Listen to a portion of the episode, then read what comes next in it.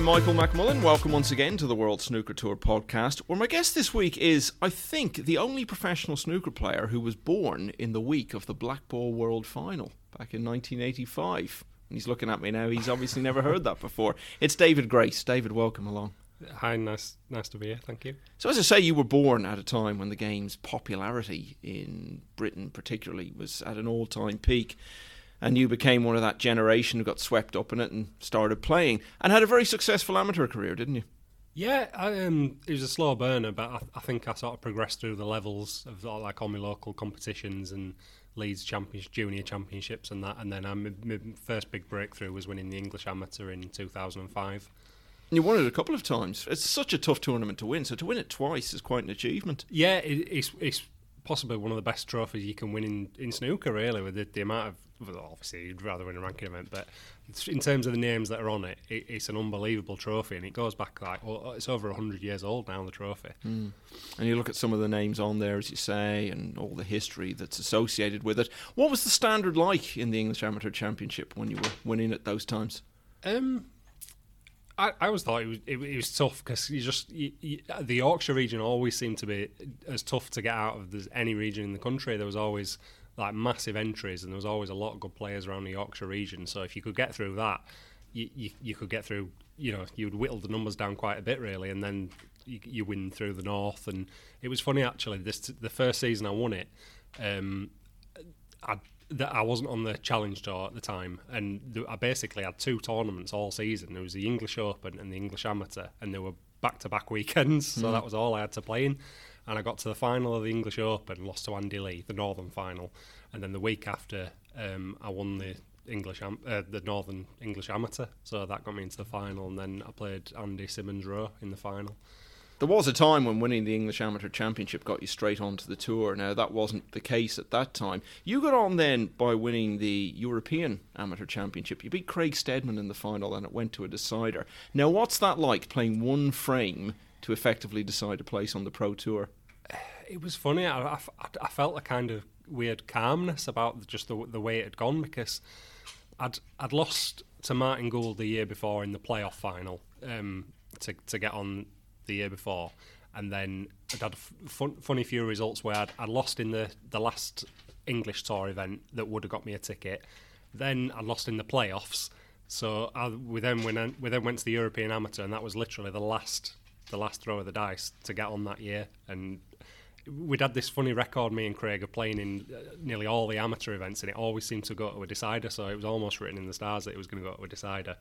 And I somehow managed to just get over the line. And what was that like then, when you'd won your place on the tour and you were now a professional?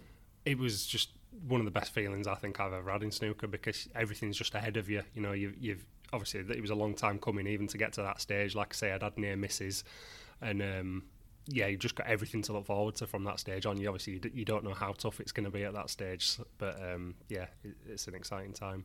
Well, how tough did you find it then? Because you were only on tour for one season, but we have to say, as so many players have remarked on here, it was a very different scene back then, and you had very few tournaments to make your impact, and no two-year card in those days either.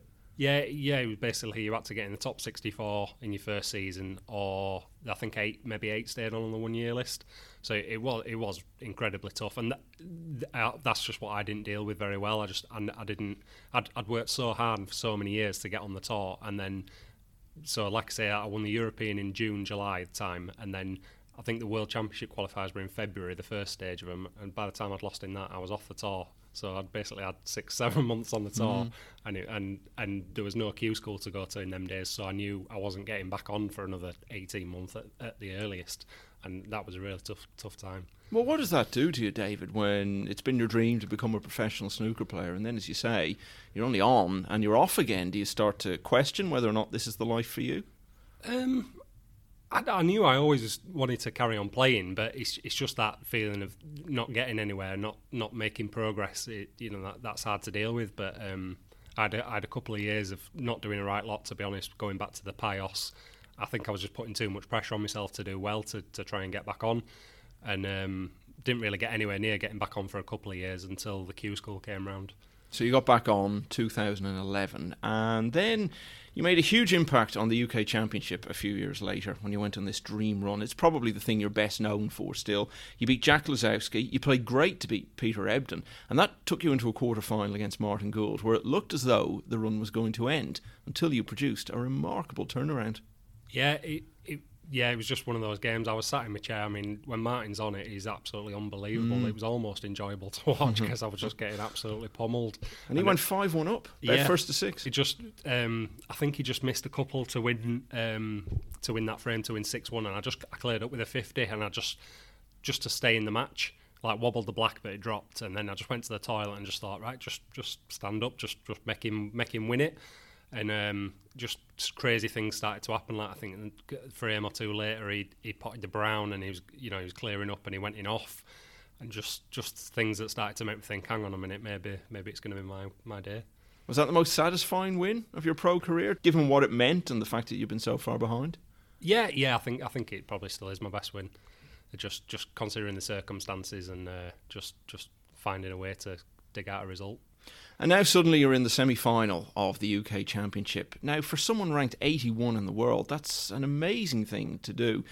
And you play Liang Wenbo, and it just seemed to go on and on forever. So is it something you look back on now with regret that you got bogged down? Or was that something you just couldn't avoid being drawn into? Yeah, obviously, it was just, like you say, everything was new territory for me from the last 16 onwards.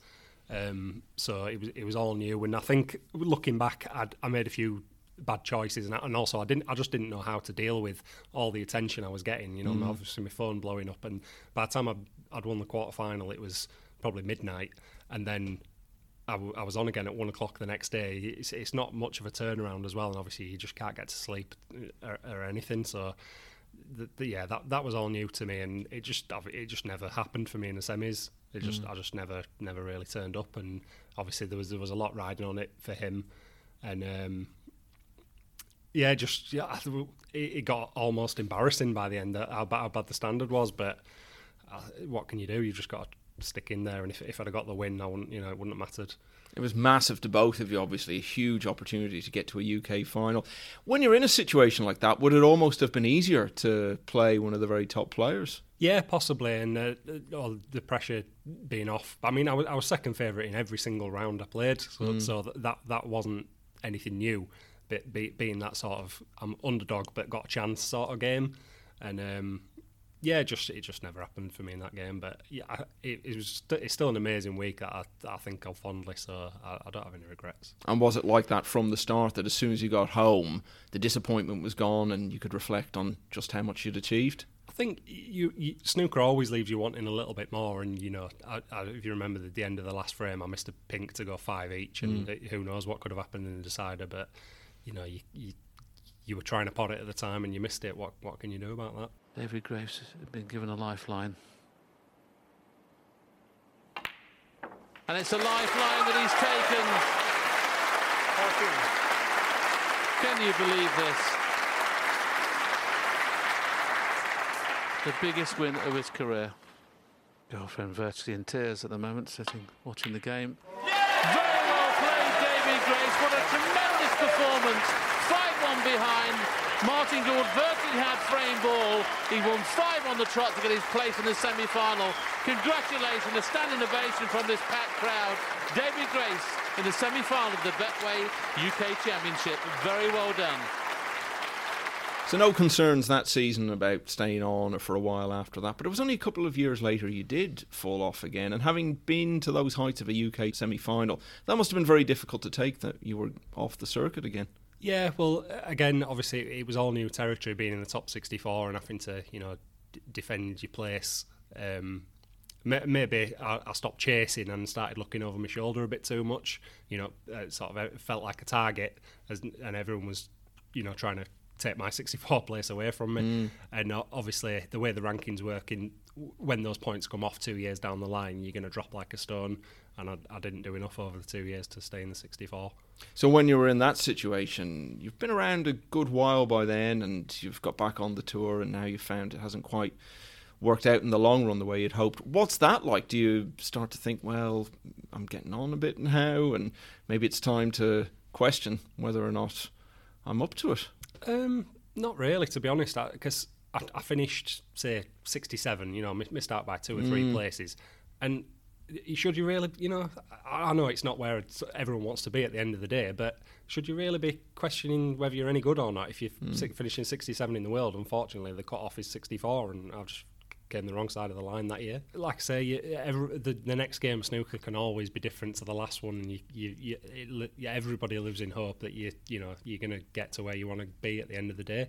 So I just tried to stay positive that year and managed to get straight back on. And you did that very effectively through the secondary circuit at that time, and you've got to be so consistent in those tournaments and get a lot of good results, so you must have played very well that season. Yeah, it was a three-horse race, really. There was myself, Brandon Sargent and Mitchell Mann, and there was only two places on the tour, so we sort of kept vying for these two places and swapping positions, and it ended up going down to the last event, and I'd win, and then Mitchell Mann was winning, and I'd win, then Mitchell Mann would win again, and it just, in the end, I think he got beat, and then I won my next game to rubber stamp it. It often happens when someone's been off the tour and then they get back on that not too long after that they've a really good run in a tournament. And a couple of years after getting back on, you got to the semi-finals again at the Northern Ireland Open.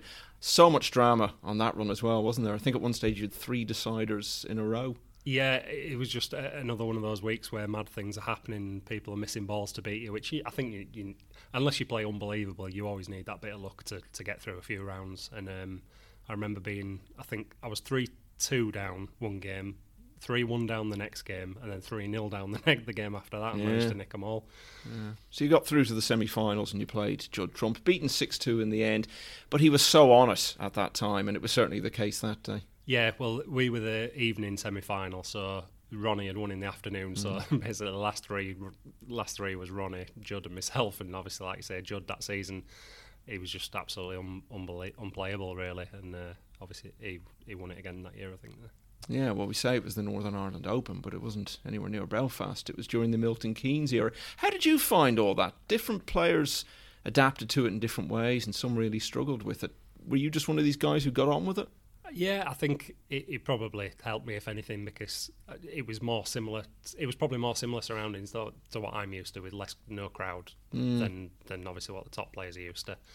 And maybe just I got off on a few, like, winning a few matches early on, and sort of you get a liking for the venue and the routine of it, and just it was, whilst it was not a pleasant time, my life kind of got a little bit simpler, if anything, because it was just going to the tournament. I wasn't working in the club, so I was just sort of practicing a few hours in the club and then going to the tournaments, not having to worry about coming home, you know, to get back to work or anything. So in a weird kind of way, it was everything got simplified.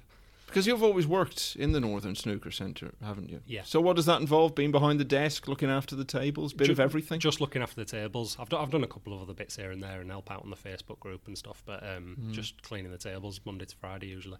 And at that time, presumably, the club was shut, so were there just a few of you in there, the pros? Were you all able to go in? Yeah, we had maybe 4 or 5 weeks where we couldn't do anything, and then they changed the rules to allow elite sports people into the club, and I was fortunate enough that Chris, the owner at the time, he allowed us to go in and practice for a few hours every day. Let's talk about something that happened much more recently, another great moment in your career when you played Ronnie O'Sullivan in the Northern Ireland Open, which this time was in Belfast earlier this season. Now, you'd only played him once before, that was at the Welsh, and you just never really got a look in there at all. So that was 4-0. But on this occasion, 2-0 down, maybe people would have looked at it and thought it's going to be the same again. But you turned it round and ended up winning 4-3. So tell us about that and where that ranks among the great moments in your snooker life. Yeah, I was actually watching it this morning for a bit of inspiration coming up here.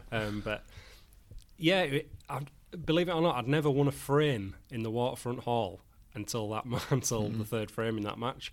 Because I'd always played in the back room, which was not great, to be honest. The previous years, I believe I'd lost 4-0, and then the year previous I qualified and lost 4-0 to Dave Gilbert in the main room, but sort of got a taste for it. And then 2-0 down to Ronnie. Like, you know, obviously I'm thinking I'm not going to win a frame in this venue ever. But I just found a bit of something. Just made a couple of nice little 50 odd breaks, sort of just winging it to get back in the match, and felt pretty good from there, really. And I missed a couple of chances to win it clean, which would have been really satisfying if I could have sort of run to the line. But sure. I ended up sort of just getting through the decider. Does it become difficult towards the end of a match like that not to think about who you're playing? Because people always say you got to play the balls and the table and not the opponent. But against Ronnie O'Sullivan, and particularly when you've not beaten him, is that very difficult to do? Yeah, I think he has an aura like no one else does really. And you know that everybody's going to be watching that game because everybody always tunes in when Ronnie's playing, and obviously quite a big crowd in. And yeah, you're right. I just tried to just get myself into the match and just worry about what I was doing. And then, you know, when I started to play half decent, I thought, you know, I've got half a chance here. Let's come to the quick fire round. Ideal way to spend a day off? Going to watch Leeds, maybe. Okay. Best holiday you've ever been on? I do like Vegas, but probably the best holiday was Cyprus, because it was my brother-in-law's wedding and also sort of a joint honeymoon for myself and my wife. Favourite music? Oasis. Favourite movie? Probably Airplane. And the best you've ever played? The best single match? I played well once in Scotland against Alex Erzenbacher. You can look at my record. I don't make many centuries, and I managed to make like a couple of tons and a 90 against him, and just one of them games where everything clicked. And like I seen him waiting outside afterwards. I ended up giving him a lift back to his hotel. I felt that sorry that I'd played that well. Yeah, playing like that will do the job any day. Let's talk about something away from snooker that you're also very talented at, which is painting. So is that something you've done all your life? Yeah, I did it up to A-level standard at school. Yeah, I didn't touch it for quite a few years, and then I did a painting of my niece, my first niece, for my sister. And then I also did one of Neil Robertson for like a charity auction when he did an exhibition at our club. And people were like all over it. They really loved it, and it fetched a nice few quid for charity. And just got more and more people interested in it through there, really. And you've done a lot of paintings of players and sold those, haven't you? Yeah, just a couple of different ones, but mainly just snooker players. I've done a few for Jimmy Robertson's club down Bexhill, and did a few for the Northern over the years. Of all the skills that people have, David, the one I can never get my head round is painting. I cannot fathom how someone can do something as amazing as that. So when you sit down to draw a portrait of a player or anyone, how long does that take you? The way I do it is quite a mechanical process. So I'll draw a grid on a photo, and then I'll draw a grid on the canvas, you know, to sort of enlarge it frame a square by square basically. And I've tended to just stick to doing black and whites. The last couple I did one of Alex Higgins holding the baby during lockdown. Actually, it was when they were showing the Crucible Classics when the World Championship was supposed to be on through COVID. And I had it in my head that I always wanted to do the famous picture of Alex with the baby in the cup and that. So that was a really nice one to do. And then I auctioned that off for charity as well. So that raised £1,000. It always looks like the most peaceful thing to do, and you can just escape into your own world. Is that what the experience is like? Yeah. Hours just fly by. You get in the zone, and it just, I think it helps with your concentration as well, really. Just immerse yourself in something, and it is satisfying as it comes together, but equally it can be really frustrating when you're not quite getting it right. And like particularly the Alex Higgins one, I had to paint over his face 3 or 4 times and just start his face completely again. So it's been about 15 years now since you first turned pro, and you've made your impact on the game and had some very good moments. I always wonder though, for guys who've been around your level in the game, there must be times when clearly there are periods where you're doing well financially, but there'll be other times where it becomes a struggle. So how much of a factor is that in a professional snooker player's life? Yeah, obviously everybody's circumstances are different, aren't they? In the early years when I wasn't earning any money from snooker, I just had the job at the club, and I was still living with my mum and dad, and they obviously supported me for years and years to just keep playing. And a lot of people are not in that fortunate position to get through those years. So I do count myself lucky that I was able to get through that. And then when I met my wife, and basically the UK Championship run, just obviously that kick-started everything, didn't it? And been able to earn half-decent living ever since. And the club you're talking about is the Northern, which we referred to earlier. Just a fantastic setup there, isn't it? And so much good competition, great facilities. The place has such a great reputation. How big a part of your story has it been? Yeah, it's been everything. Again, from it's the first snooker club I ever set foot in. I'd played on a small table at home, and then my dad must have looked in the yellow pages or whatever it was at the time, and we just went down to the Northern, and just like it's just an amazing place. That from the minute you walk in and you see we've got like a match arena with seating around it, and then the tables going all around the top.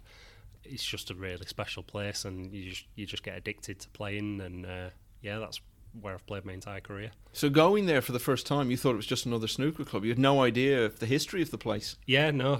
There was actually two clubs that the same family owned, and we used to actually prefer going to the other club. It was called the Excelsior because it was quieter, basically, and my dad, he wasn't the best player, so he always wanted to tuck us away in a quiet corner somewhere where we could just have a quiet game.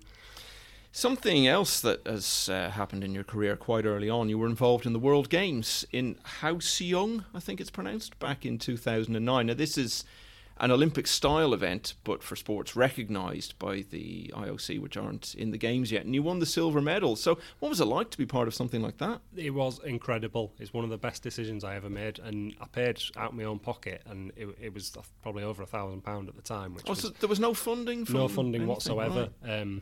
I got in it as the European Amateur Champion from the previous year, and I'd already played the season on the tour, dropped off, and obviously I thought, well, I'm not going to be spending my money on anything else for a while, so why not go to that? And like I say, it was absolutely brilliant. One of the best decisions I ever made to go to that. Me and Stephen Craigie went with, he was the European Junior Champion, I was the European Men's Champion. I think we went with Mike Dunn at the time. There was a few pros from the tour played in it. Just incredible to see all the different sports. We were looking around. We had like helpers that would take us on tours around the city, and free metro pass so we could get on the underground and just go off exploring. It was absolutely brilliant. What sort of a place was it? Probably I'd say very similar to the big Chinese cities that we're visiting now, like Shanghai and stuff. But they built all the infrastructure and stuff. They'd built especially for this World Games. So the metro trains were all brand new. There was a brand new stadium where it was solar powered. I think it was like one of the first ever to use in that technology. And we went watching like the frisbee and the rugby at the stadium. And I didn't see all the sports, but they had like dragon boat racing and things like that. I think the squash was in the same venue as the snooker as well. So I chatted to some of the squash players. The green doesn't matter. 26. Amazing. David Grace causes another big upset here at the Waterfront Hall. That is a big win for him. One of the best of his career, surely. From 2-0 behind as well, he's got the better of the seven times and reigning world champion Ronnie O'Sullivan. Are you someone, David, who ever stops to take stock of your career? And if so, what is your overall assessment of what you've done in the game? I want more. I definitely Everyone wants more, don't they? Yeah.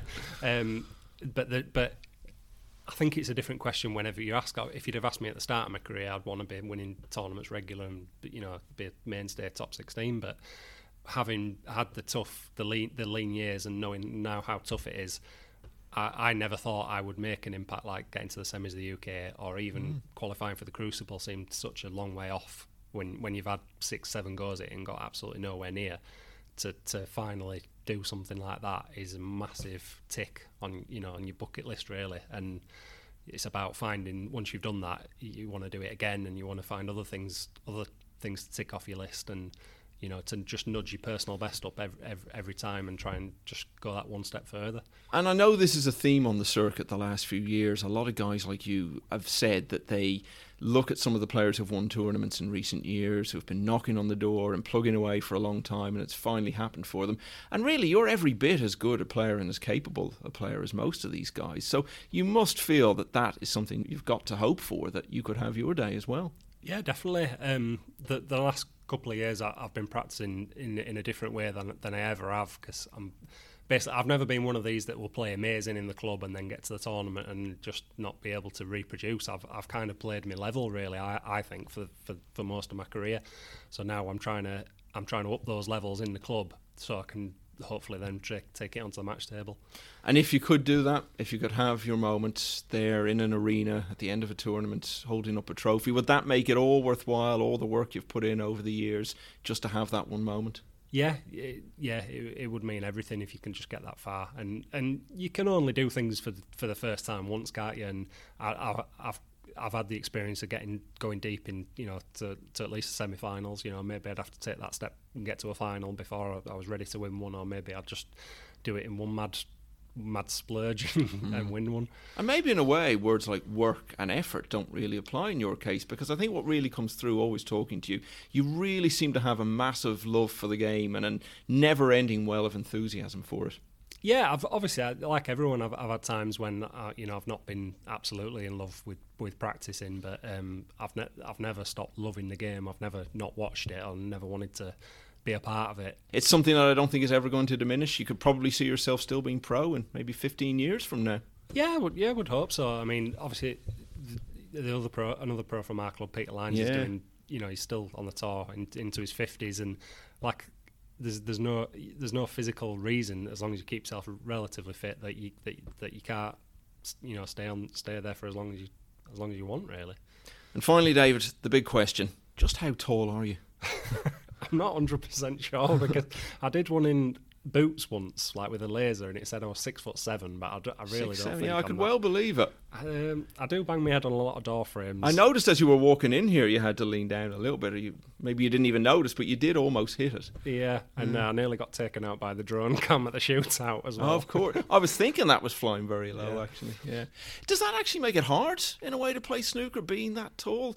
Do you need to have a longer cue than other players? Are there any setbacks? Yeah, my cue is 61 inch, which I think is probably four or 5 inch longer than a standard one. It definitely is not a great on my back first thing in the morning. It takes a while for me to sort of get loosened up. You probably don't use the rest that much. Well, there is that advantage. I do recall in a particular junior tournament years and years ago, one of the mothers complaining to my dad that I only won basically because I could reach all the shots that her son couldn't. So yeah, we always still laugh about that one. Okay, well listen, it's been great talking to you, and I know you're a very well liked guy on the circuit and everyone respects your ability, and hopefully we'll see more success from you in the years to come. Thanks for joining us on the World Snooker Tour podcast. Cheers, Michael. Next time, it's Switzerland's Alexander Erzenbacher, on the downside of reaching the English Open semi-finals early in his career. I just approached shots and frames and matches in such a different way to what I have been doing in the last 6 months previous to that. And then I realised something's wrong, I'm expecting too much. I was like, oh, this is going to happen automatically, I'm just there now. Because when I was in the practice room before the semis, I'm like, wow, I'm in the top 3 of a ranking event. There's no one around. I'm in the top 3, and I really struggled with the expectation after that. So that's coming up next time on the World Snooker Tour podcast. And don't forget our bonus content, The 147, rounding up the week's snooker headlines in 147 seconds, out every Tuesday and available to download at wst.tv. Until next time, thanks so much for listening, and goodbye.